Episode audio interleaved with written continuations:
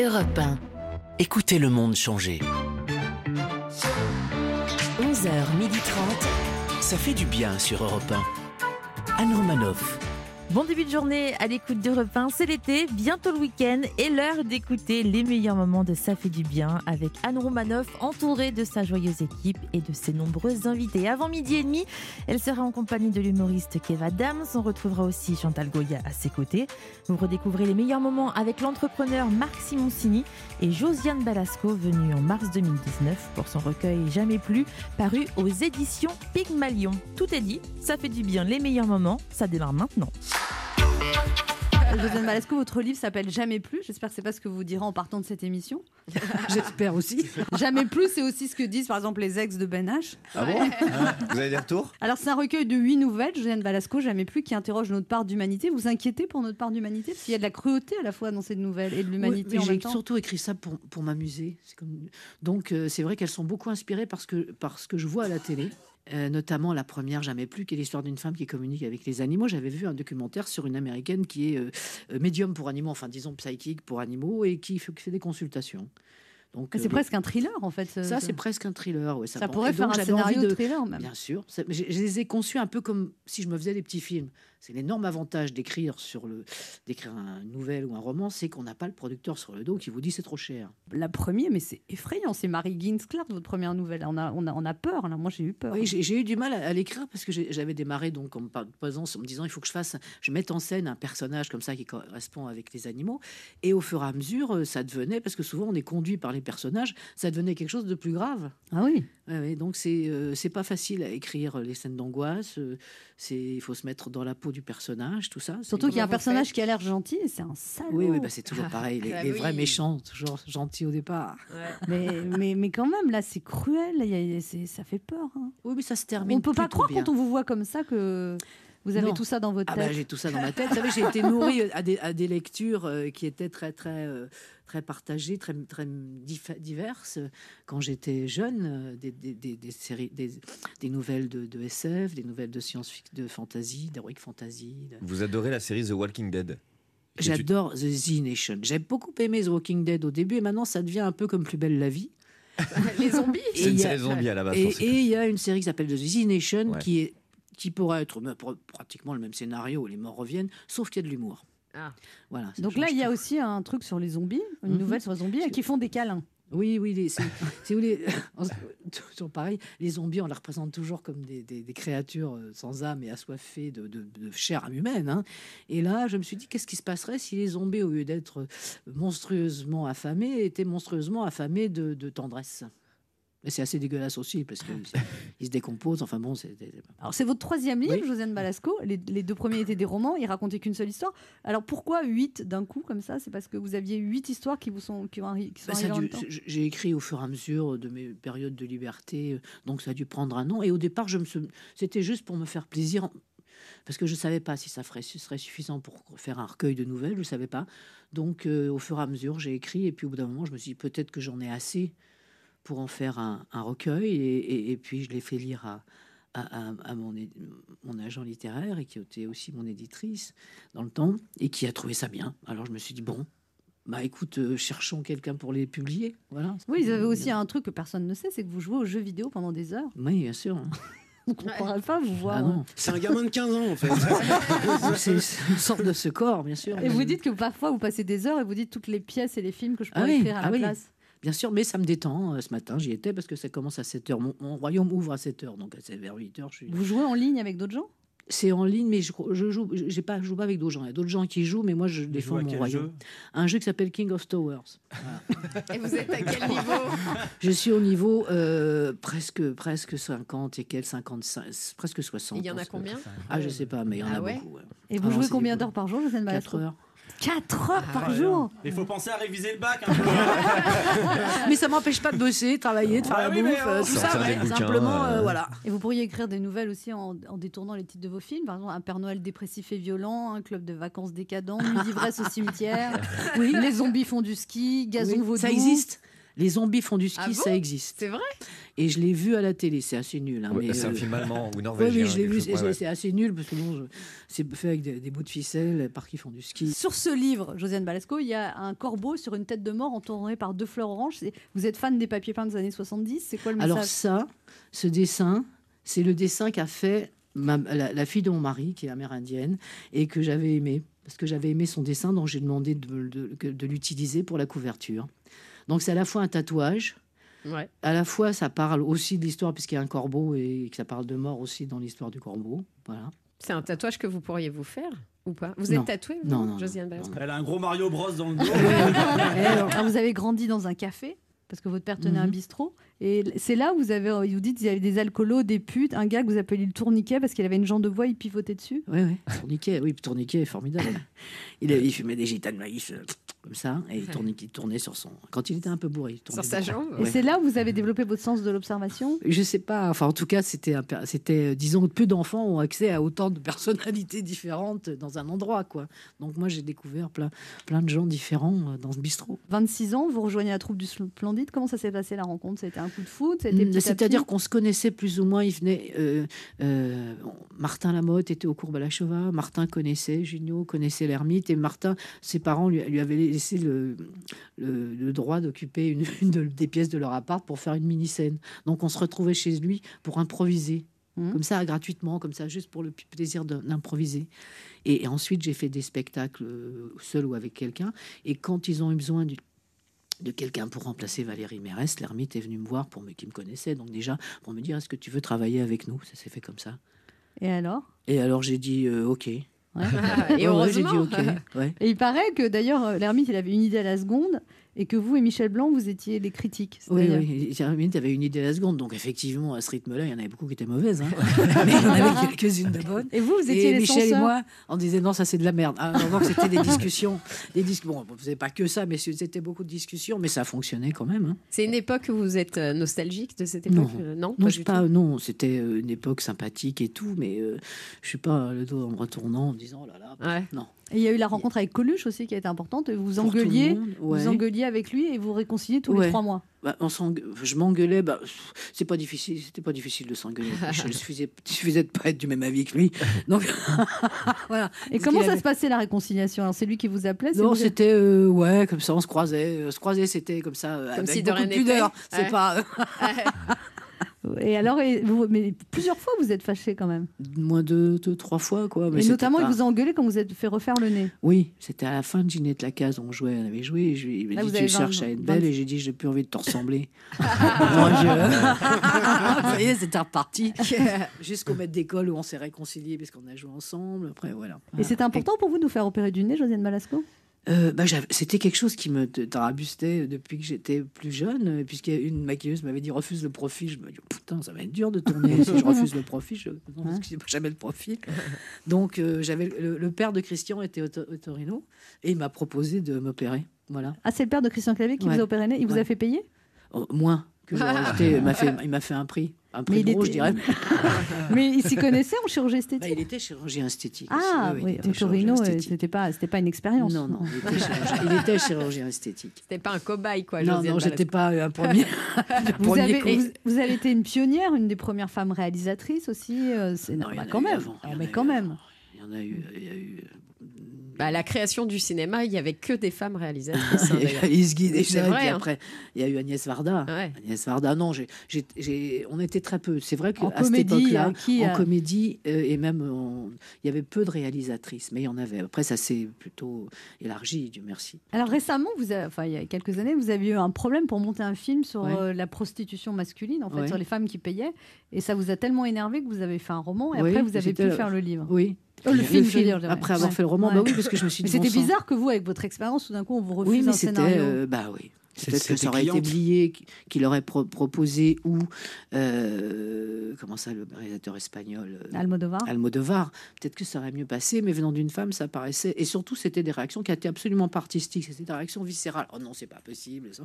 Donc je me disais, euh, c'est c'est bon signe que ça provoque autant de choses. Le problème, c'est que je peux pas le faire, c'est qu'ils m'empêchent de, de faire ces abrutis.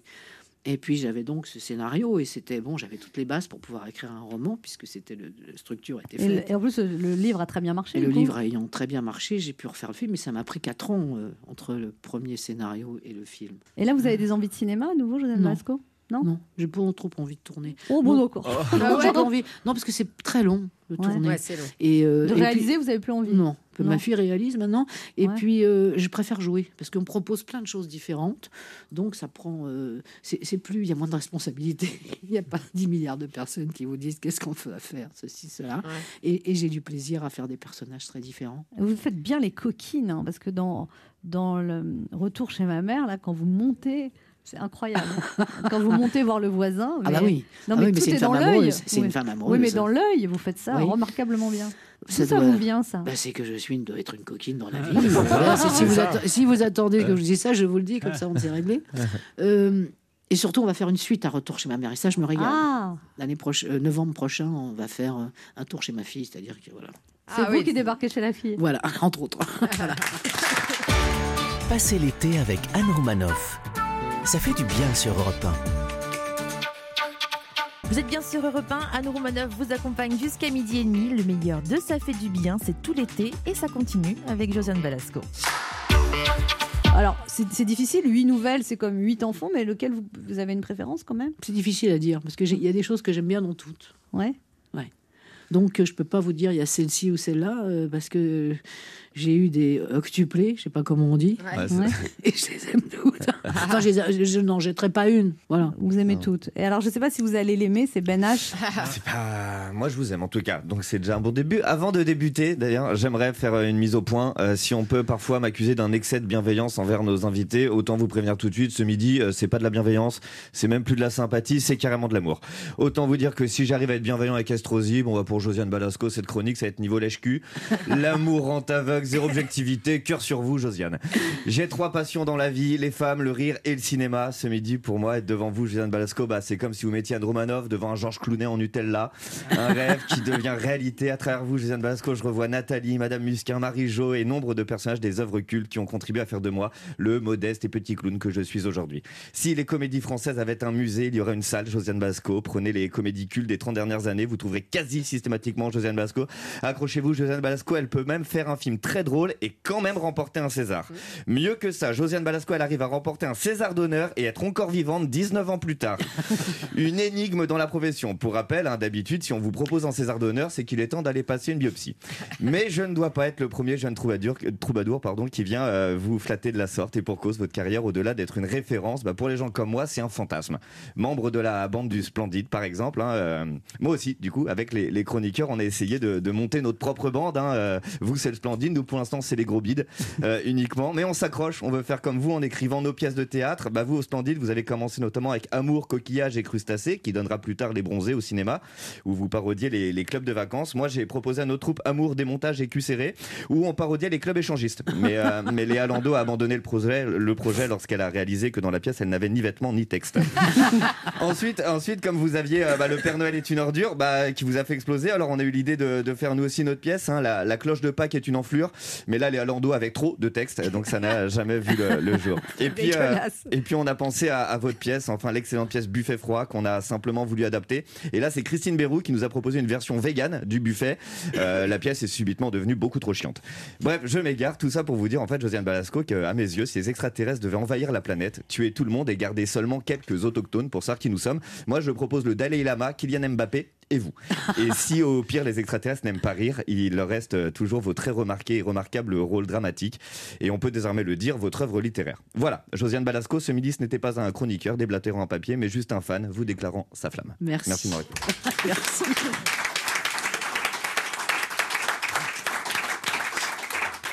Josiane Malasco, quand vous- quand vous parlez des, des actrices, vous dites, je, vous dites euh, je ne sais pas si une grande actrice euh, tragique peut faire rire. En revanche, un grand acteur comique peut être tragique. Vous pensez ça que c'est plus facile euh? C'est qu'une question de peut-être d'énergie. Non, c'est vrai qu'il y a eu, on a eu beaucoup d'exemples, mais peut-être qu'on propose pas non plus aux actrices ou aux acteurs tragiques de faire de la comédie. Euh, mais en tout cas, des acteurs euh, de comique qui, qui sont passés euh, à un autre style, à un autre registre, il y en a eu beaucoup. C'était important pour vous, Trop belle pour toi, avec. euh, Ah oui, c'était d'abord, je, je tournais avec Blier, qui est un de mes réalisateurs favoris, préférés, et euh, avec Gérard Depardieu, qui est un monstre de cinéma. Donc c'était et Carole. Donc, et, et Blier m'avait appelé en me disant Josiane, j'ai une idée de scénario. Euh, Carole Bouquet est mariée à Depardieu et tombe amoureux de toi. Donc j'ai éclaté de rire. Moi, C'était un- c'était une comédie. Ça aurait pu être bien sûr. un, un- un sujet de comédie. Et il en a fait un grand film d'amour, comme on sait. Vous êtes très aimée des jeunes générations aussi, Josiane Balasco? Bah, je crois que j'ai, je sais pas, euh, comme me dit ce charmant jeune homme, on a bercé leur jeunesse ou leur enfance, pour certains leur enfance, pour d'autres leur adolescence, donc avec tous les, les films qui- de, que, que- du Splendide qui font partie d'un album de famille, quoi. Mais c'est des films surtout qui ne se démodent pas. C'est vrai, j'ai, regardé, je suis retombé sur les bons font du Mais c'est vrai. pour la énième fois, Ouais. on regarde. C'est vrai que ça, c'est intemporel. Mais oui, on se marre Voilà. tout le temps autant, même si on l'a vu 40 fois. Ouais. euh. Comment vous expliquez ça? Ben, je sais pas, je crois que c'est des comme, euh, vous savez, c'est des films qui sont comme des films en costume parce que déjà les, la mode du ski c'est c'est différent. Vous voyez, par exemple, les bronzéens, c'était des djellabas et des maillots de bain. Donc, Mm. c'est beaucoup de différents. Ça, même encore maintenant, s'il y a quelques différences, euh, on les voit moins. Et le ski, c'est quand même, on a tous euh, des doudounes, euh, des duvets. Alors, il y a quelques différences, mais et déjà au niveau vestimentaire, c'est euh, un peu intemporel. Ouais. Et puis, les gags, je pense qu'ils existent toujours. Bien sûr. Voilà. Non, mais c'est vrai, Voilà. mettre du fil là-dedans. ça doit arriver à des tas de gens. Ouais. Josiane Balasco, donc ce livre, Jamais plus. Est-ce qu'on peut lire un petit extrait? Peut-être le, le chien, la fin du Le chien. chien. Non, peut-être pas la fin, parce que la, la- Ah bah, comme la- vous Ouais, voulez. pas la alors. fin. On va Comme prendre la fin. Un bout. on va prendre un bout. J'adore mon boss. Même plus que ça. Je crois que je ferais n'importe quoi pour lui. Parce que c'est le plus beau, le, le meilleur des boss. Et ils sont tellement bons. Même lorsqu'ils se mettent aux toilettes, ils sont encore bons. Une odeur de cuir, de vieux cuir qui a travaillé avec de la sueur dans les chaussettes. C'est ce que je sens en premier quand il arrive. Rien qu'en le reniflant, je peux dire quel chemin il a pris et ce qu'il a fait de sa journée. Parfaitement, je me vante pas. Question flair, nous sommes quand même nettement supérieurs aux debout. C'est sans comparaison. Je dirais pas que je suis le plus doué, mais je me situe dans la bonne moyenne. Par exemple, hier, je crois que c'était hier, il y a eu une gamelle et une sortie. Besoin, une sortie besoin, trop rapide à mon gré, pas vraiment le temps de marquer mon territoire. Enfin bon, hier ou pas hier, mon boss est rentré, rituel de l'accueil, c'est plus fort que moi. Son arrivée me remplit d'un tel bonheur que je le manifeste de façon à ce qu'il comprenne immédiatement. Et mon boss est le plus intelligent des debout. Il comprend tout. Enfin, presque. Bonne odeur de cuir, un reste de fiente de pigeon, un peu d'huile de vidange, ça j'aime moins. Et surtout, il embaumait le poulet. Un fumet un peu gras, délicieux. Tous les cinq ou six gamelles, il mange du poulet. J'adore le poulet. Mais je mange des croquettes, avec une trace de poulet de temps en temps. Passez l'été avec Anne Romanoff. Ça fait du bien sur Europe 1. Merci de nous rejoindre. Vous êtes avec Anne Romanoff jusqu'à midi et demi. Vous écoutez Ça fait du bien, les moments qu'il ne fallait pas manquer. Son vélo connecté Angel Bike est disponible en précommande. On retrouve tout de suite l'entrepreneur Marc Simoncini. C'est quoi la, la principale qualité d'un bon associé? La fidélité, le silence, la richesse? Bah, déjà, il faut se poser le problème un peu différemment, c'est que l'associé, c'est la seule personne avec laquelle on ne peut pas divorcer. Donc, quand on choisit un associé, il faut vraiment, vraiment pas se tromper parce que parce qu'il n'y a pas moyen de se séparer quand on est associé. Bah, la liquidation pas- judiciaire. Ouais, mais là, tout le monde, tout le monde c'est la société, c'est Ouais. pareil aussi. Vous avez déjà choisi Donc, des mauvais euh, associés, Marc Ah oui, plein de fois. Donc là, pour répondre à votre question, la première qualité d'un associé, c'est la qualité humaine, parce qu'on va, on va construire un, un chemin très très long, très compliqué. C'est très compliqué de créer des entreprises. Et donc, si on se trompe d'associé, c'est très compliqué. Donc, il faut vraiment les qualités humaines, pour moi, passent vraiment vraiment tout, tout en premier plan. Comment on sait, Marc Simoncini, quand un projet d'entreprise est viable? Quand on essaie de vous piquer l'idée, c'est à l'instinct Non, on ne sait pas parce que bah, soit vous avez une super, super idée, vous dites tiens, ça c'est génial, c'est une super idée. Alors vous en parlez à quelqu'un qui vous dit Ouais, c'est une super idée, mais enfin, si ça avait été une super idée, ça aurait déjà été fait. Bah non. Puis les deuxièmes vous disent ah bah non, mais tout le monde a fait, puis tout le monde a échoué. Donc en fait, on n'en sait rien du tout. Donc une entreprise qui marche, c'est comme une mayonnaise, sauf qu'au lieu d'avoir trois ingrédients, il y en a 20. On les met dans un bol et on commence à tourner. Et parfois, mais parfois, ça monte et ça devient une mayonnaise. La plupart du temps, ça reste au fond du bol et ça marche pas vraiment. Alors j'imagine qu'en tant qu'entrepreneur successful, on vient très souvent vous voir pour proposer d'investir dans n'importe quoi. Pas tout le temps. Oui. Bah, c'est pas tant, c'est pas tant qu'on me demande d'investir, c'est que la phrase que je, je peux plus entendre, c'est vous avez pas deux minutes. Là, ça veut Et- dire, ça veut dire, en fait, demande, ça veut dire que vous n'avez pas 2 millions, en 80 fait. fois par jour, quoi. Ça veut dire- deux minutes fois 80, je l'ai pas, quoi.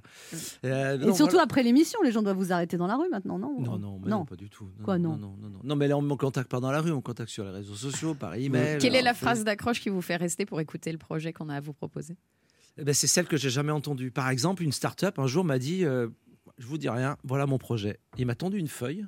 Et c'était un enfant qui avait dessiné un arbre avec une ruche et des petites abeilles. Et il me donne ça dans la rue. je Qu'est-ce qu'il fait celui-là Et je lui donne mon mail et je rentre au bureau. Et c'est devenu Google. Comme quoi, euh, comme quoi. Pas loin, pas loin, c'est devenu la ruche qui dit oui, c'est un truc Ah, de circuit ouais, bien court. Eh ben, ce gars, euh, je lui dis mais envoyez-moi un dossier et il me répond euh, je peux pas, ma consultante est en formation, vous l'aurez demain. Et le lendemain, je vois sa petite, sa gamine qui avait écrit une lettre en disant il faut que les légumes arrivent à Paris en direct. Et sa consultante, c'était sa fille, elle était à l'école en formation. Ah, c'est mignon. et ben voilà, et Oh du là coup là. j'ai investi. Ça vous a et, touché euh, Ouais, Ça ouais. m'a touché et c'est devenu un super truc. La ruche. Ouais, ouais, c'est génial. Alors, on apprend de ces. Alors, je crois que vous avez eu quand même des échecs. Parlez-nous de vos. Parce que ça, nous, ça nous fait plaisir. Enfin, je veux dire, c'est ça qu'on aime. en tant que Français, on aime Ah, bien. j'adore- euh, j'adore ça, j'adore ça. Alors, vous avez vu, par exemple, une- pas une très bonne expérience avec des dameuses à neige? Ouais, bah, je me suis dit que la France était le plus grand pays de montagne au monde et que euh, les, les dameuses, les trucs qui, qui s'occupent de la des stations, n'étaient pas françaises. Donc je me suis dit, tiens, il y a un gars qui fait des dameuses en France, on va l'aider, on va essayer d'imposer une marque de dameuses françaises pour pouvoir les vendre aux Chinois un jour. Parce que je savais bien qu'un jour, les Chinois feraient du ski. J'avais raté le réchauffement climatique. Parce que, du coup, je pense qu'ils vont faire du ski sur désert. Mais, euh, Et euh, du coup, j'ai perdu beaucoup d'argent dans les dameuses. Mais j'ai fabriqué des machines de 10 tonnes avec une usine, enfin un truc. Qu'est-ce que vous en avez fait? Parce que ça, peut bah, pas les solder. Non, mais Non. les Ah machines. non, et puis sur le bon coin, ça marche pas Non, terrible, non, les dameuses.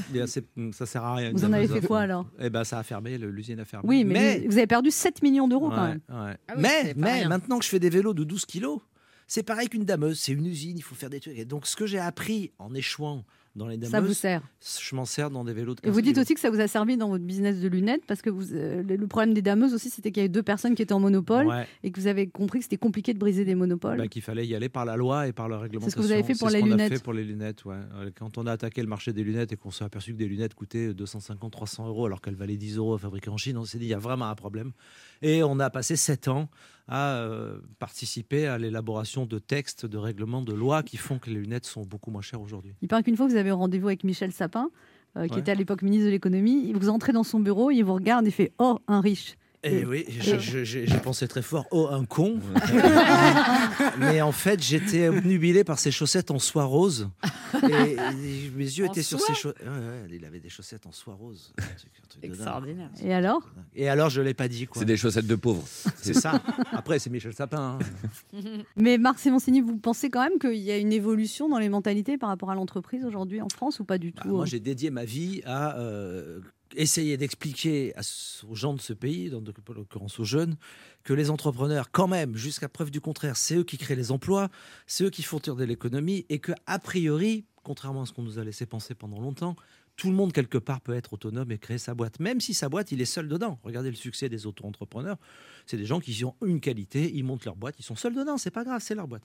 Donc pendant des années, j'ai fait ce, discours, on a évangélisé, il y en a qui sont devenus connus, qui ont redistribué, qui ont refinancé. Ça, ça m'a pris 20 ans, euh, toute cette génération-là, euh, à faire ça. Donc aujourd'hui, on est dans un, dans un pays où les entrepreneurs sont reconnus, c'est assez banal, tout le monde en connaît dans son entourage, et surtout, surtout, quand ils échouent, on les cloue pas au pilori.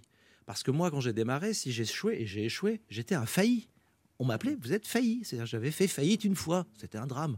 Aujourd'hui, plus personne, d'ailleurs, utilise le mot failli. On s'est planté, on crée une boîte. Et du coup, ce- cette acceptation de l'échec a donné plus d'énergie, plus de courage et, et donc plus d'entrepreneurs. Et donc, finalement, un peu plus d'emplois. De, Donc, donc la- les mentalités ont évolué par Ouais, rapport. mais ça a été très long. Pardon, ma phrase était longue, aussi longue que les mentalités. En fait. Passez l'été avec Anne Romanoff. Ça fait du bien sur Europe 1. Au bord de la mer ou de la piscine, c'est le moment idéal pour écouter Europe 1 et ça fait du bien les meilleurs moments.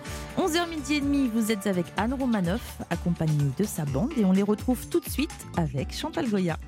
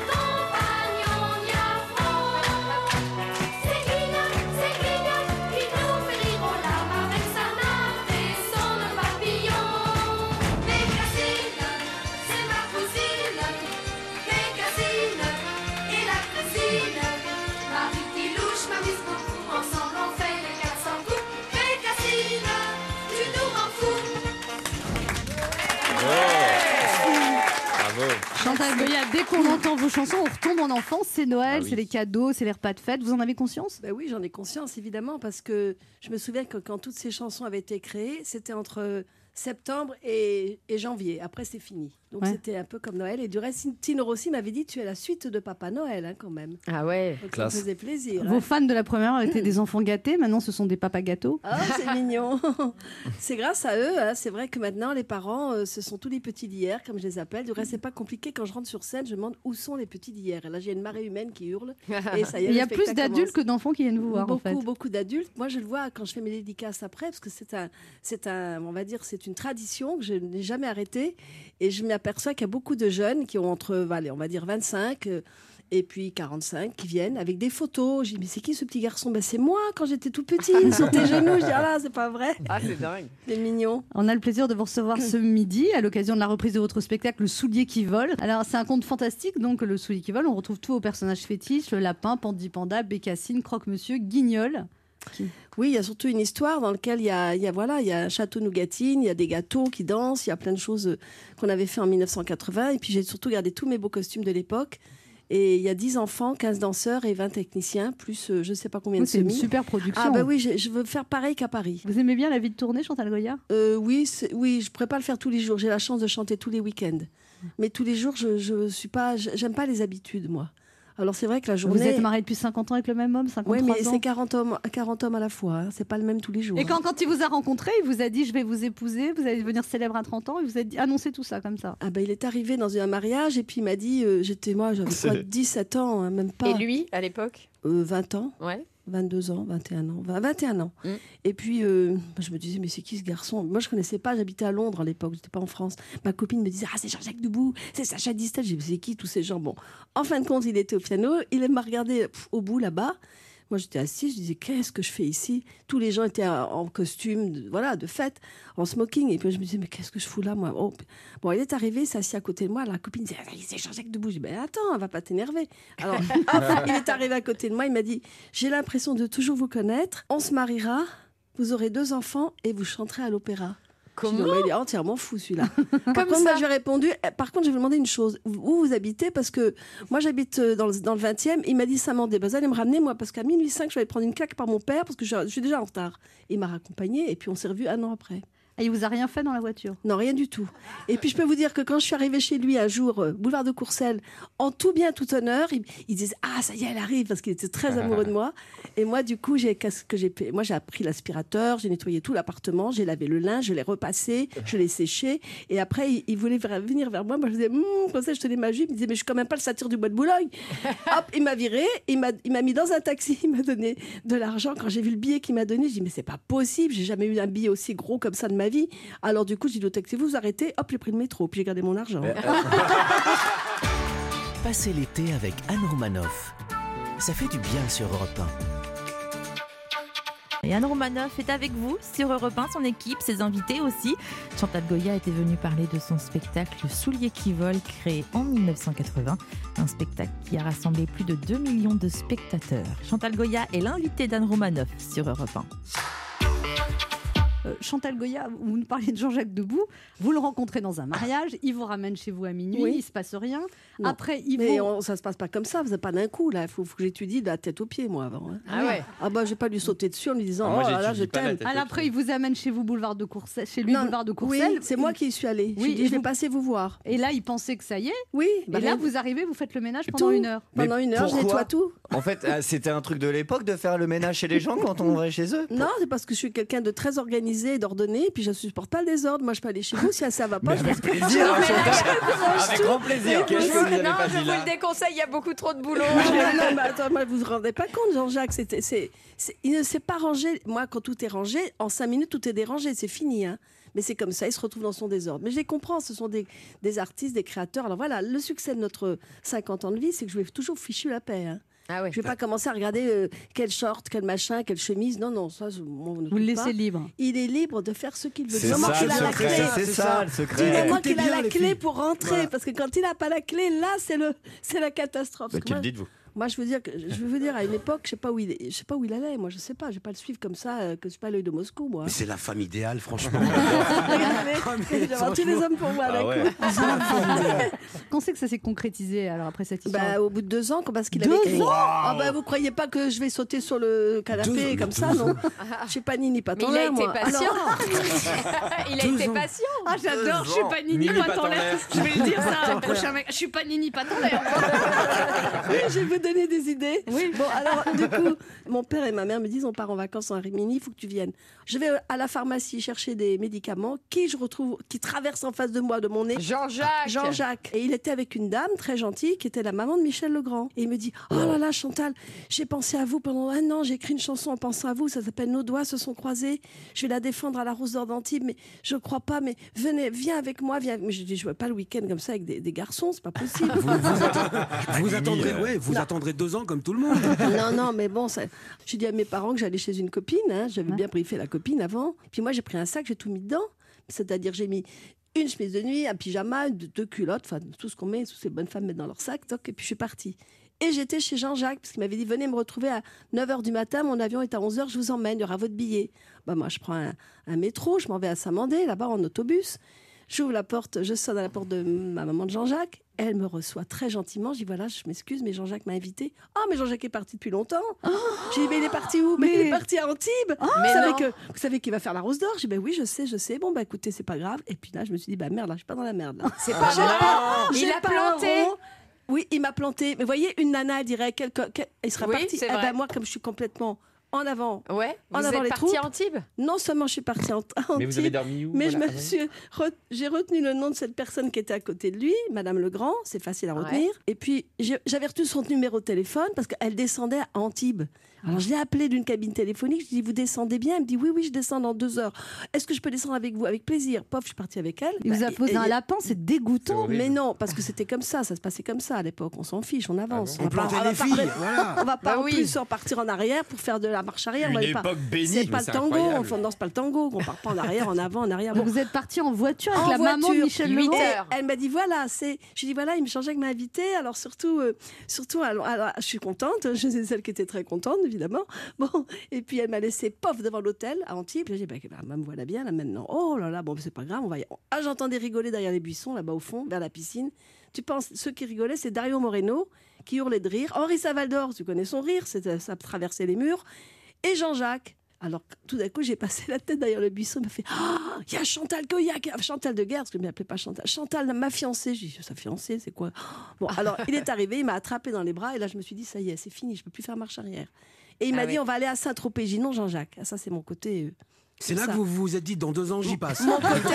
non, tout de suite. Tout de suite, j'ai dit Ça y est, je suis piégée. Il y a un grand lit là-haut avec des. Oh là là, c'est bon, mais Il y c'est avait pas les grave. baldaquins, c'est mort. C'est fini, Ouais. c'est- c'était parti. Donc là, il vous a pris dans les bras, il vous a embrassé. Il m'a dit on va aller à Saint-Tropez. J'ai dit mais non, qu'est-ce qu'on va aller faire à Saint-Tropez Moi, je veux vous voir gagner cette rose d'or en chantant cette chanson que vous avez écrite pour moi. C'était votre premier homme alors C'est C'était mon premier homme et le, le seul que je voulais dans ma vie. J'en en voulais qu'un. Je lui avais dit, je vous préviens, moi je n'en veux pas deux, je n'en veux qu'un. Alors on verra bien ce qui se passera. Et donc voilà, un seul homme en 50 Un ans. seul homme. Et à tel, point que, à tel point que je tournais avec Godard, je tournais des films, je tournais avec Gainsbourg. Gainsbourg vous a dragué? Oh, mais il était collant, il n'arrête pas de me toucher. il était le pot de colle. Ah ouais? Je lui avais dit, mais je vous interdis de mettre ma main. Ah, mais je veux pas que vous mettez la main sur mon épaule comme ça, on se connaît pas. Puis je vais, me- je vais me marier. Il me dit, alors il a dit à Jean-Jacques, t'as épousé une bonne sœur. Hein, dis donc. non, mais moi, moi, je suis comme ça, je suis complète- complètement vraie et je peux pas. Je peux pas tricher, moi, c'est pas possible. Mais après, il y a bien quand même, au bout de cin- 50 ans, vous avez été fidèle euh, toutes ces Toujours années fidèle. Ah bah moi, je vais vous dire, je suis pas le genre à... ni- Je suis pas Nini pas en l'air, je vous l'ai dit deux fois. Et Jean-Jacques, il est resté fidèle, lui? J'en sais rien, moi, c'est son problème, c'est pas le mien. Vous, Vous, croyez vous pas que êtes je- génial, vous êtes Je génial. ne peux pas. Je vous alors aime, je vais je vous vous dire, aime. je vais vous dire une chose. Souvent on me dit, alors il viendra pas. Et pourquoi? Qu'est-ce qui s'est passé? Je dis, mais j'en sais rien. Moi je m'en fous. Il vient pas, il vient pas. Puis c'est tout. Ah ouais. Non, je suis pas quelque, je, je suis pas pipelette. Vous vous pas. prenez pas la tête quoi, Chantal. Je vais à l'essentiel. Ouais. Pourquoi on fait plus ce modèle?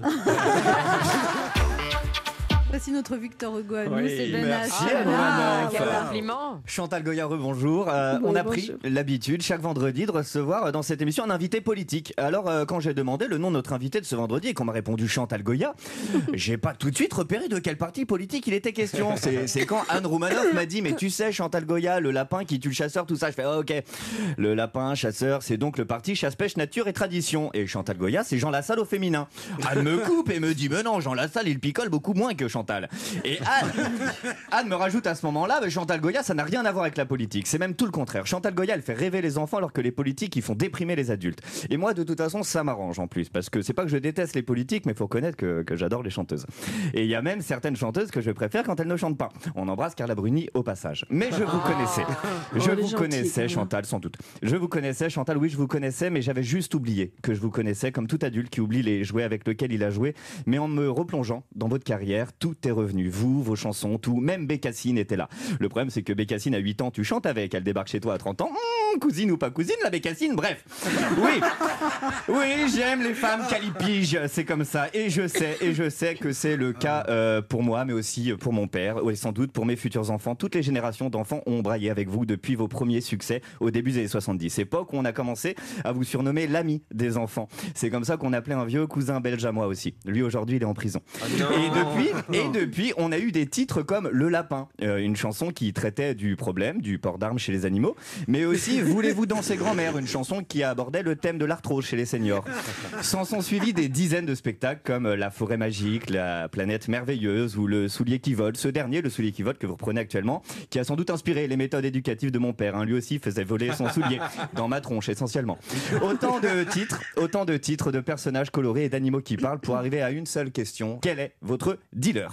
Et là, vous allez me dire, pas besoin de drogue pour éveiller l'enfant rêveur qui sommeille en nous. Et j'ai envie de vous croire. Et c'est bien ça votre différence avec les politiques, Chantal Goya, finalement. Vous, vous ne faites que réveiller l'enfant naïf qui sommeille en chacun de nous. Et les politiques nous endorment en nous prenant pour des enfants naïfs. Alors qu'on se le dise, quitte à écouter des histoires qui ne tiennent pas debout, je préfère écouter celles de Jean-Jacques, debout et de vous.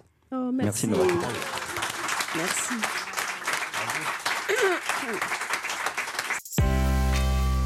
Vous écoutez Europe 1, bienvenue, il est midi. Les titres du journal de la mi-journée, c'est avec vous François Claus. Bonjour François. Bonjour Géraldine, bonjour à toutes, bonjour à tous. On le pressentait et cela se confirme. Oui, l'épidémie a profondément bouleversé nos habitudes de vacances. Alors que vous êtes peut-être en ce moment même en voiture pour les grands départs du mois d'août ou déjà sur le retour. Oui, il y a plus de Dordogne, moins de Croatie, moins de réservations et plus d'improvisation, plus de calme à la campagne et un peu moins de plages bondées. Dès le début du journal, Élise Dangean nous analysera ces nouvelles tendances. En cette journée rouge, noire demain même selon Bison Futé pour les départs, nous tenterons bien sûr de vous accompagner au mieux. Conseil de prudence d'abord, réitéré par les forces de l'ordre. Conseils précieux pour protéger et occuper vos enfants pendant les longs trajets en voiture.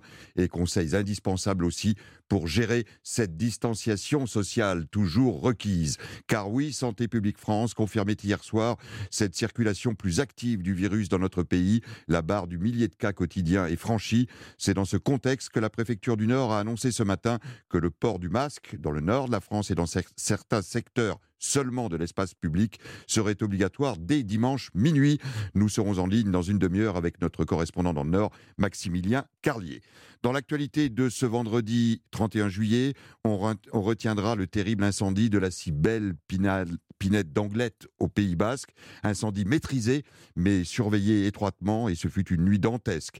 On le savait, on peut désormais le chiffrer. Notre produit intérieur brut s'est effondré de 13,8% au deuxième trimestre. Comme ses voisins, la France est maintenant en récession.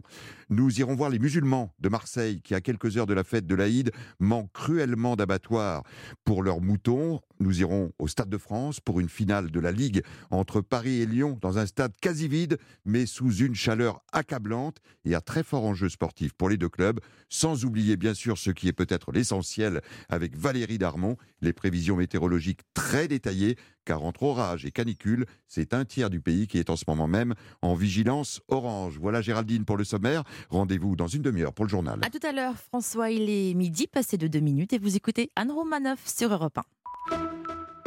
Europe 1. Écoutez le monde changer. 11h30. Ça fait du bien sur Europe 1. Anne Romanoff. Merci d'avoir choisi Europe 1. Vous écoutez Anne Romanoff, même l'été, les meilleurs moments de Ça fait du bien. Et jusqu'à midi et demi, nous sommes en compagnie de Kev Adams. C'était en mai 2019. Il nous présentait son spectacle, soi-disant. Pendant des années, Kev Adams, vous avez été considéré comme l'humoriste des ados. Vous avez toujours le même public. Et votre projet pour durer, c'est de devenir l'humoriste des seniors?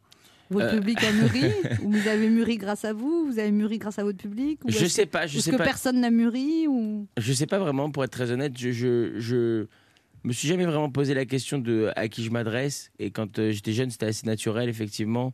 Aujourd'hui, j'essaie de vraiment euh, d'écrire des, sur des trucs qui me touchent, que, des trucs dont j'ai envie de parler, Euh, sans, sans me demander qui ça va toucher, les plus jeunes, les moins jeunes, les... sans me demander si ça va euh, euh, peut-être éloigner des plus jeunes ou attirer. Enfin, je, je suis pas trop dans ces calculs-là. Quoi. On n'est pas là pour, pour euh, on, fait pas un test produit pour des pour des pour des, des, des gens. Enfin, je sais pas, c'est pas c'est bizarre. Vous, vous quoi. faites ce que vous sentez. Ouais, ouais, c'est ça. Quand tu fais une vanne et que tu es avec tes potes, tu te dis pas celle-là, elle va plaire à lui, mais pas à lui. Et puis lui, il va peut-être être Mais si je peux énervé. me permettre, on a reçu Nawal Madani ici il y a quelques temps et elle nous a dit qu'elle vous avait vu jouer en anglais Exact. et que vous abordiez des sujets que vous n'abordiez pas en français. Pourquoi? Vous avez deux heures. Eh ben, c'est Eh ben, c'est surprenant parce qu'effectivement elle m'a vu en anglais euh, jouer et je jouais un extrait du spectacle que je joue en français en ce moment. En fait, elle n'a pas vu le nouveau spectacle en Je français. pense qu'elle a pas vu. voilà. Je pense qu'elle a pas vu le nouveau spectacle en, en français. c'était- c'est important pour vous de jouer en anglais, de, de vous tester un public qui vous connaît pas comme ça? Ouais, c'est important de jouer en anglais, comme ce serait marrant de jouer en espagnol, comme ce serait euh, trop drôle de jouer en arabe ou, ou en chinois. Moi, j'aimerais bien. Je trouve ça Ça stylé. donne en quoi, fait. Kev Adams en anglais? c'est franchement scolaire. C'est-à-dire C'est-à-dire que c'est, je suis pas, je suis pas fluide et tout ça. J'apprends par cœur euh, des, des phrases en, en- quasiment Vous dites quoi en arrivant phonétique. sur scène Hello, everybody, my name is Kevin Adams, I'm French, euh, tu vois. Ouais. Ouais, ouais, ouais. Et les gens rigolent. Et les gens, ils rigolent pas toujours. Mais c'est ça qui est intéressant aussi. C'est un exercice qui est top, puisque d'un coup, tu arrives là-bas et tu portes rien avec toi. Ici, quand je vais dans les scènes ouvertes, je porte quelque chose avec moi naturellement. Il y a des gens qui me regardent et qui disent Ah, trop bien, il y a lui. Ou il y a des gens qui me regardent et je fais Oh non, putain, pas lui.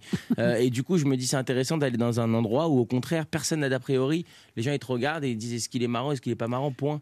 Et j'aime bien travailler comme ça. Vous avez fait un truc, euh, c'est l'année dernière, je crois, au fil, qui est une scène ouverte parisienne. Vous êtes venu totalement grimé. Enfin, personne savait que c'était Kev Adams. Et vous avez fait un sketch où vous défonciez Kev Adams. C'est ce que j'ai fait, ouais. C'était euh, là pour le coup, ça repart à zéro aussi. Enfin, tu te mets dans cette condition-là.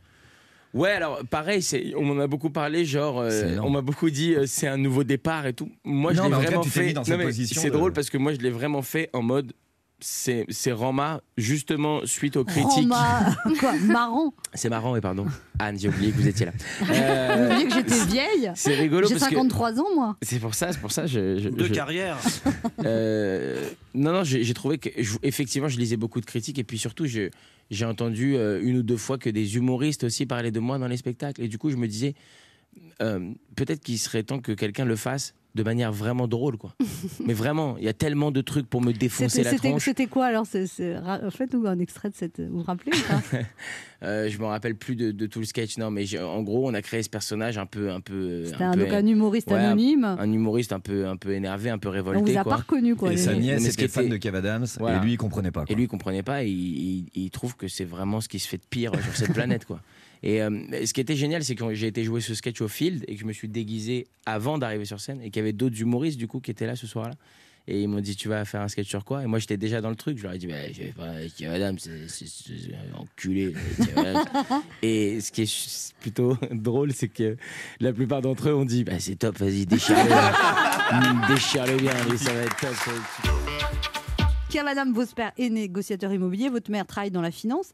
Et d'où vient alors ce sens des artistique Parce que le sens des affaires. ça Ah, ma mère travaille plus dans la finance. euh, Enfin, dans la finance, vous elle travaille pour BNP Paribas. Ça me fait rire quand les gens ils disent elle travaille dans la finance. elle travaille pour BNP, BNP Paribas. Elle travaille plus euh, euh, depuis quelques années. Maintenant, elle travaille effectivement avec moi. et C'est une grande fierté.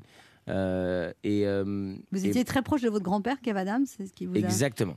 Et c'est, euh, je- j'en parle dans ce spectacle-là pour le coup. euh, j'avais envie d'en parler. J'étais très très proche de ce monsieur qui était euh, un homme de spectacle, qui est quelqu'un qui est, né en Tunisie et qui a, émigré en France et, et pour qui la France était un Eldorado et qui a amené avec lui aussi une culture merveilleuse de joie, de fête, de musique.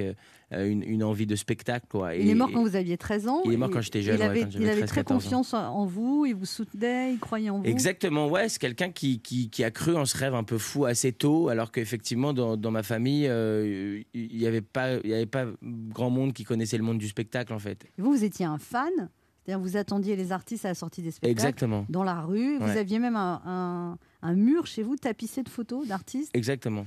Et donc maintenant, quand les gens vous attendent, Vous étiez dessus, Anne, d'ailleurs, ah, sur ce mur. quand les gens vous attendent, euh, vous leur donnez des autographes toujours Bah, évidemment, ou- bien sûr, bien sûr. Alors vous racontez aussi que vous avez fait l'amour assez tard, à 18 ans et demi? Non, avez- à 17 ans, 17, 17 ans. Ouais. C'est tard quand même, 17 non Ouais, je sais si, pas. c'est la moyenne Ah ouais, c'est la moyenne. moyenne, Je ouais. sais pas, j'ai l'impression que de plus en plus, c'est de plus en Si, plus c'est jeune. 17 ans pour un homme. C'est- C'est 17. Ah bon, c'est combien si. pour une fille? Pour une fille, euh, je sais pas. Ça dépend je sais que c'est des 17 ans pour un homme, parce que moi aussi 17 ans, et je crois que j'étais un peu à la bourre, et puis en fait j'ai regardé les stats. Et, euh, Ouais, mais c'est une moyenne. Ouais, hein, ça veut 17 dire- ans. C'est une Ouais. moyenne. Ça veut dire qu'il y en a c'est à 13 ans et d'autres c'est à 25. C'est ça. D'ailleurs, fun fact, à 17 ans, c'est l'année où j'ai fait l'amour et c'est l'année où j'ai rencontré Michael Quiroga également. Ah oui Ah oui. Est-ce qu'il y a un Ça lien n'a- stop, ça n'a pas de lien. Faut mettre une virgule hein, dans la phrase, Voilà, hein, c'est important de mettre des Est-ce que. Michael Quiroga vous a aidé dans votre carrière Énormément, bien sûr. C'est vrai Ouais, bien sûr, c'est un auteur brillant. c'est que- Et puis au-delà d'être un auteur brillant, c'est c'est un moment dans ma vie où j'avais besoin euh, de, de confiance, j'avais besoin que des gens euh, euh, croient à ça. Quand vous êtes seul tout, quand vous avez 17 ans, vous vous dites euh, Ouais, vas-y, j'ai envie de faire ce métier. Tu as besoin de gens. Michael, c'est une encyclopédie de ce métier. Il a vu euh, à peu près euh, tout ce qui se fait en humour, que ce soit en France ou à l'international. Moi, c'est le premier mec qui m'a dit Mais non, mais tu peux pas faire, tu peux pas, tu peux pas faire cette blague. Et je dis bah, Pourquoi quelqu'un l'a déjà fait? Il m'a dit Non, mais c'est de la merde. Alors, euh, vous dites aussi euh, qu'en en 2009, vous êtes arrivé en demi-finale du concours Paris Sa Comédie. Vous êtes repéré par Anne Romanoff. Faites comme si c'était pas moi. Elle est sympa, Anne Romanoff? C'est fou quand même, Anne. On peut revenir sur, cette, sur, ce, sur ce truc que tout le monde dit partout et que j'ai arrêté de corriger avec le temps parce que c'est quand même incroyable cette histoire. Parce qu'il faut préciser quelle est la vraie histoire. La vraie histoire, c'est que euh, vous avez travaillé avant moi avec quelqu'un qui s'appelle Elisa euh, et, et qui, euh, et qui effectivement m'a- vu à ce concours et vous en a parlé très rapidement. C'est ça la vraie histoire. Et très rapidement, vous avez décidé de faire confiance à cette Elisa. bah, C'est-à-dire qu'elle m'a tellement tanné. Elle, Elle dit- vous a saoulé, quoi. Ah oui. À un moment, elle m'a dit c'est un mec, il est génial, il est nanan. J'ai dit bon, allez, ok, vas-y. Et vous avez accueilli euh, ce, ce jeune homme de 17 ans à l'Olympia, alors que j'avais rien fait avant, à part des scènes ouvertes au Pranzo, quoi. C'est vrai que ça a été, ça a été un moment très très important. Votre, euh, euh, enfin ton gala, Anne, hein, je vais pas, je vais pas te, vous voyez, je te tutoie dans la vie, donc ton gala, ça a été un moment euh, effectivement très très important qui a été déclencheur, puisque c'est la première fois que je passe à la télé avec mon sketch, c'est la première fois que je joue ce fameux sketch de l'ado avec le pantalon et tout ça, et c'est vrai que ça a été le premier, le premier lancement pour moi, quoi, clairement. Alors vous dites euh, que, que c'est la première personne, en parlant de moi, hein, qui m'a pris sous son aile. Au début, elle était assez autoritaire avec moi, un peu comme une prof. Je lui dois énormément. Alors moi, je suis pas du tout autoritaire. Oh là là Je voudrais vous témoigner. tout ça. Une légende. Vous pouvez le répéter, c'est pour mon avocat, ça, c'est pour le jour du procès. Passez l'été avec Anne Romanoff. Ça fait du bien sur Europe 11h30 du lundi au vendredi sur Europe 1, vous écoutez Ça fait du bien, les moments qu'il ne fallait pas manquer. La suite avec Anne Romanoff, son équipe et leur invité, Kev Adams. Vous avez euh, beaucoup, dans votre jeunesse, travaillé avec Michael Quiroga. et lui a des choses à vous dire, du coup. Ah. Alors, C'est- c'est- Qu'est-ce qui se passe? Non, il y a rien. Donc, monsieur Cavadams, bonjour. Bonjour, Michael. Ravi de vous rencontrer. Parce qu'on doit vous voyer les gens ici. euh, voilà. Alors, vous êtes un humoriste, alors un des humoristes les plus connus de l'Hexagone et même de la francophonie, hein, grâce au sketch, bien sûr, mais pas seulement. On peut dire aussi que c'est un peu grâce à cette coiffure hein, qui en a fait l'ami des petits et des grands et des porcs épiques. Donc, Kev, c'est le diminutif de Kevin. Votre maman vous aurait prénommé ainsi en raison du culte hein, qu'elle vouait à Kevin Costner. C'est exact. Le héros de Bodyguard. Alors, Kevin, hein, c'est un prénom qu'on retrouve beaucoup aux États-Unis, en Angleterre et au salon du tuning. Votre nouveau spectacle- Enfoiré, c'est tellement vrai. votre nouveau spectacle s'intitule Soit 10 ans, dans lequel vous revenez sur vos 10 années de scène et sur les rumeurs vous concernant tous les soit 10 ans, comme genre, euh, soit 10 ans, il aurait séduit Miss Univers. Alors, ça, quand ils y pensent, il y en a, ça les énerve vraiment, mais beaucoup. Mais franchement, moi, par exemple, j'y pense pas. hein. Ah bon, ça vous énerve pas, Michael? Ah si, carrément, c'est justement pour ça que j'y pense pas. Mais j'avoue que l'une des rumeurs qui mérite le plus à propos de Kev, c'est lorsqu'on met en doute votre culture. Donc je propose tout simplement de démentir tout ça par le truchement d'un petit questionnaire. Avec plaisir. Donc Kev, vous êtes souvent à Los Angeles, hein, je propose un petit test en anglais très simple. Vous êtes né un 1er juillet et justement c'est aussi le 1er juillet qu'est né le signal de détresse SOS qui est l'acronyme de Save Our Souls que l'on va demander à Kev Adams de bien vouloir nous traduire. Kev Sauver nos âmes, tout simplement. Exactement, sauver nos âmes, ce qui m'a toujours étonné, hein, parce que quand tu es en perdition, tu, tu veux peut-être qu'on sauve ton âme, mais tu préférais quand même qu'on sauve ton cul. hein. mais bon, ben, bon l'anglais c'est vu. La prochaine question se présente sous la forme d'un petit, Q- d'un petit QCM. Tout le monde sait que Kev a commencé à écrire ses propres sketchs dans un cahier de cours d'histoire-géographie. Je vous propose donc de poursuivre par l'histoire. Ce mois-ci, le 14 mai, nous commémorerons l'assassinat d'Henri IV par Ravaillac. En quelle année a-t-il été assassiné? En moins 50 avant Jésus-Christ? Non. En 1610 après Jésus-Christ? Ou l'année dernière On ne souffle pas dans le, public. Dans le public, on ne souffle pas, même ceux qui y étaient. Kev En 1610, bien sûr. Bonne réponse, bien sûr. hein. Bon, ben, l'histoire c'est vu. Kev Adams, en 2009, vous avez décroché un bac littéraire. Donc, c'est le moment de tester la philo. L'année de votre diplôme, euh, l'un des sujets proposés était un texte de Schopenhauer sur le désir. Alors, bien sûr, on connaît tous Schopenhauer, hein, l'auteur de Le monde comme volonté et comme représentation. On sait également que Schopenhauer est né à Danzig, en Pologne, qu'en 98, la ville a été rebaptisée Gdansk. Donc, voici ma question de philo qui est très simple. En quelle division évolue l'équipe de football de Gdansk Franchement, c'est une question simple. J'aurais- J'aurais pu être plus vache, hein, genre, euh, genre comment s'écrit Schopenhauer Ah oui, ça s'écrit comment, Michael? Bon, euh, c'est S H. Attends, attends, non. S O. A- Non, attends. S H O. Bon, de toute façon, c'est pas moi le sujet. Le sujet, c'est Kev Adams. Et je crois que la preuve est faite que le garçon est, est- est, bon, bien que très moyen en philo, il a du chou, comme on dit vulgairement, et pas seulement un chou sur la tête. Vous qui avez été, comme vous l'avez dit, un peu bouboule, vous avez réussi à séduire Miss Univers. Franchement, si tous les mecs un peu rondouillards réalisent qu'en maigrissant, ils ont une chance avec une Miss, c'est plus des places de spectacle que vous allez vendre, c'est un régime.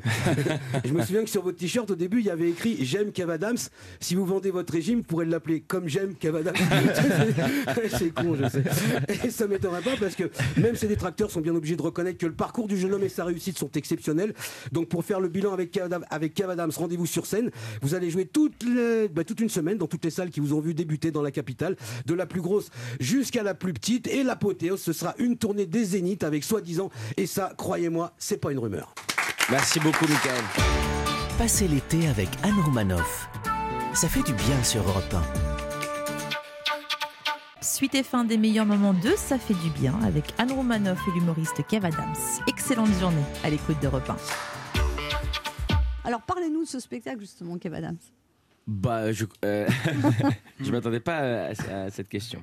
Euh, bah, c'est un spectacle effectivement qui retrace euh, 10 ans, mais sans être autobiographique, parce que c'est pas ça vraiment que j'avais envie de faire.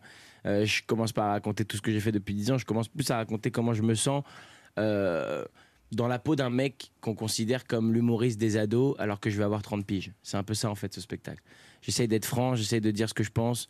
Euh, j'essaye de- d'être parfois plus trash que je l'ai été par le passé, mais pas parce que j'ai envie d'être trash, juste parce que j'ai envie de raconter certaines histoires et j'ai plus envie de me priver de, de certaines histoires, de certains mots ou de certains moments de ma vie, euh, comme j'aurais pu le faire il y a quelques années pour peut-être protéger un certain public. Euh, Vous êtes plus vous-même. Ouais, ouais, j'ai envie de, j'ai envie de parler. j'ai toujours eu peur d'avoir, d'être un, un vieux ado. Tu vois, ce- tu vois ce que je veux dire Euh, c'est une étiquette quand même que vous avez cultivée quelque part. C'est pour même. ça, à fond, à et, fond. Et vous pensez que vous allez pouvoir la décoller euh, Bah, je pense que le meilleur moyen de la décoller, c'est d'essayer de le faire le plus naturellement possible et de pas forcer les choses. Donc euh, moi, j'essaie de pas forcer les choses, j'essaie d'y aller vraiment le, le plus le plus vrai possible. Quoi. Je, je parle de sujets, pour ça que ça s'appelle soi-disant, c'est parce que je, je parle de, de, de vrais sujets dont on a parlé en tout cas dans la presse sur moi. Donc j'attaque le spectacle par soi-disant je suis pas drôle, soi-disant je fais rire que les ados et on commence tout de suite à démonter ces rumeurs là, mais au-delà de les démonter, je dis ce que j'en pense et puis surtout je reste très ouvert avec le public, c'est-à-dire que je les interdis pas de penser ça eux quand ils sont dans le public. Et je le dis d'ailleurs dans le spectacle Michael Stréjus, je dis je comprends aussi pourquoi. On a cultivé ça et j'ai cultivé ça et j'en ai été fier très longtemps et j'en suis encore fier aujourd'hui. J'ai juste peur de m'enfermer là-dedans. Et donc pour pas s'enfermer là-dedans, je me dis là où tu te privais de faire certaines choses il y a quelques années, arrête de te priver de le faire. Là si tu as envie de faire un sketch là-dessus, fais un sketch là-dessus et sur puis quoi, c'est quoi les sujets, Gaude? Bah, par exemple, les relations amoureuses, j'ai- jamais réellement parlé euh, euh, de manière aussi intime de mes relations amoureuses. Alors après, je vais pas rentrer trop dans le détail du spectacle puisque j'invite les gens à venir le voir, mais mais mais j'ai jamais été ouais euh, aussi aussi. Je parle des journaux People, du rapport que j'ai aux journaux People. Je parle de, du- de, de toute cette relation euh, supposée qu'il y a eu effectivement l'année dernière et la manière dont je l'ai vécu, dont ma famille l'a vécu, comment ça s'est passé et comment c'était à l'intérieur vraiment de la relation s'il y en a une. Euh, plein de choses. euh, dont j'avais envie de parler après 10 ans de carrière, effectivement, euh, sur lesquels j'avais envie de revenir et, euh, et je le fais avec beaucoup de sincérité. Kev Adams, Christine Béroux Ah, a des c'est à choses moi. à vous demander. Oui, alors déjà, je suis très émue. J'ai connu Kev bah, à ses débuts, hein, il y a 10 ans. À l'époque, euh, j'étais pas connue, je jouais dans des petites salles. Ah là là, les choses ont bien changé. Euh, J'ai envie de lui chanter. On s'était donné rendez-vous dans 10 ans. Et ta carrière, elle est mieux. Non, ça fait plaisir de le, de le voir. Euh, et en fait, je suis tellement émue que, pardon Anne, mais je ne vais pas pouvoir réaliser cette petite interview. Je préfère utiliser des enregistrements de Kev Adam qu'on a déjà. Voilà, Ah, parce que ça m'évitera de le regarder ça, dans les yeux. pas Oui, beau, oui, pas bien Voilà, de comme faire ça, ça. vous avez juste à être spectateur. Alors, Kev, heureux d'être avec nous ce matin. J'ai rêvé de ça toute ma vie. Euh, vous connaissez Anne euh, depuis très longtemps Oui, je l'ai rencontré dans une boîte à Los Angeles qui s'appelle euh, le One Oak. et ça a été euh, le coup de foudre artistique. hein, que s'est-il passé? J'ai essayé de la, guédra- de la draguer un peu. Et alors, la revoir après toutes ces années, ça fait quoi? Et il y a un côté un peu flippant aussi quand même. Euh, Quel souvenir? Quel souvenir elle vous a laissé Moi, ça fait six ans que je me réveille avec la frousse. Moi, Kev, je le connais depuis très longtemps. On a débuté dans le même lieu, le Pranzo. C'était un bar à pizza avec une scène. Moi, c'est la meilleure période de toute ma vie. Et vous, Kev Moi, j'étais perdu au milieu de ce, ce café. Putain, c'est un- tu sais que c'est un des pires souvenirs de ma life. Euh, C'était mignon parce que c'était en 2008-2009 et, et chez tous les humoristes de l'époque, ça flirtait, ça dragouillait, mais pas avec Kev parce qu'il était mineur et c'était illégal. Alors attention, il y avait un moment où je- je- c'est pas que je voulais pas d'histoire, c'est qu'à un moment donné, c'était foutu. Il y avait des histoires. Et depuis très grande carrière, vous êtes non seulement humoriste mais aussi comédien. Euh, pour me montrer vos talents de comédien, dites-moi un mensonge pour voir. On doit très souvent te dire que tu chantes bien, mais je voulais te dire aussi que t'es très jolie. Euh, c'est pas vrai parce que vous m'avez souvent dit que j'étais exceptionnelle. J'ai jamais dit ça. euh, Et alors, comment vous sentez-vous à l'issue de cette émission? Super content, le gars. Donc, donc de très bonne humeur. Euh, Merci d'avoir répondu à mes questions. Et là, j'ai une anecdote, Kev. Et là, tu vas être mal à l'aise. Et là, je te tutoie. Ah. Parce qu'on passe un cap. Grave. Alors, je sais pas si tu te rappelles, mais t'étais au lycée. Tutoie-moi. Et je sais plus pourquoi, mais je crois qu'il y avait une fille qui était jaloux. Qui... Non, il y avait. Tu voulais rendre jaloux une fille ou Ouais, t'étais trop harcelé et du coup on s'était mis en couple sur Facebook. Mais je m'en rappelle de ouf, tu Mais- ah, rigoles ou quoi merci, merci parce qu'en fait mes petites nièces ne me croient pas. Mais bien sûr, Alors je m'en rappelle ça de on ouf. va le faire en podcast et je vais l'envoyer à toute ma famille, d'accord? Non, Et non, si, ensuite- si, c'est vrai, je le dis pour tes petites nièces, c'est vrai, on s'était en je me rappelle Facebook très bien, on était en couple sur Facebook. Et un jour tu m'as. J'étais assez fier, je t'avoue. Mais moi aussi. Ouais. Et un jour. Je me disais, est-ce que je vais pouvoir profiter des avantages qui su- qui subsistent Euh, C'était pas légal ce que tu étais. C'est ça, c'est ça. avais 17 ans. Et, et tu m'as largué sur Messenger. Non Si, non mais. Ah et t'étais un peu mal à l'aise. Et Je- en fait. Rappelle-moi comment ça s'est Ben, fait. tu m'as dit oui parce que ça a commencé à embêter parce que maintenant j'ai rencontré une fille Ah, et tout ça. merde. Voilà. Et en fait, donc moi je disais bah ok de toute façon il s'était jamais rien passé entre Ouais, toi et moi ça, donc je bah, c'est ok voilà. Et Mais puis en fait quand même une petite rupture, quoi. bah, après tu t'es déconnecté et je me suis sentie tellement seule. je me suis dit je vais me faire larguer en fait. détresse émotionnelle de la Je me faire larguer d'un couple qu'on m'a demandé de créer pour le faux, quoi. Merci Je m'excuse, Christine, Eh vraiment. ben, écoute. Dans ma tête, on est toujours en couple sur Facebook. Waouh, oh, merci Ah, pour et ça. maintenant, le rabibochage. Allez-y. Et le meilleur de Ça fait du bien de retour lundi dès 11h avec euh, Anne Roumanoff, son équipe et leurs invités. Thomas Dutronc, Sophie Davant seront aussi présents, Ben et Arnaud de sa mère et Isabelle Mergot. Excellente journée sur Europe 1, prudence sur la route des vacances. À suivre l'info et votre journal de la mi-journée présenté par François Claus. Merci d'avoir choisi Europe 1 et à tout de suite.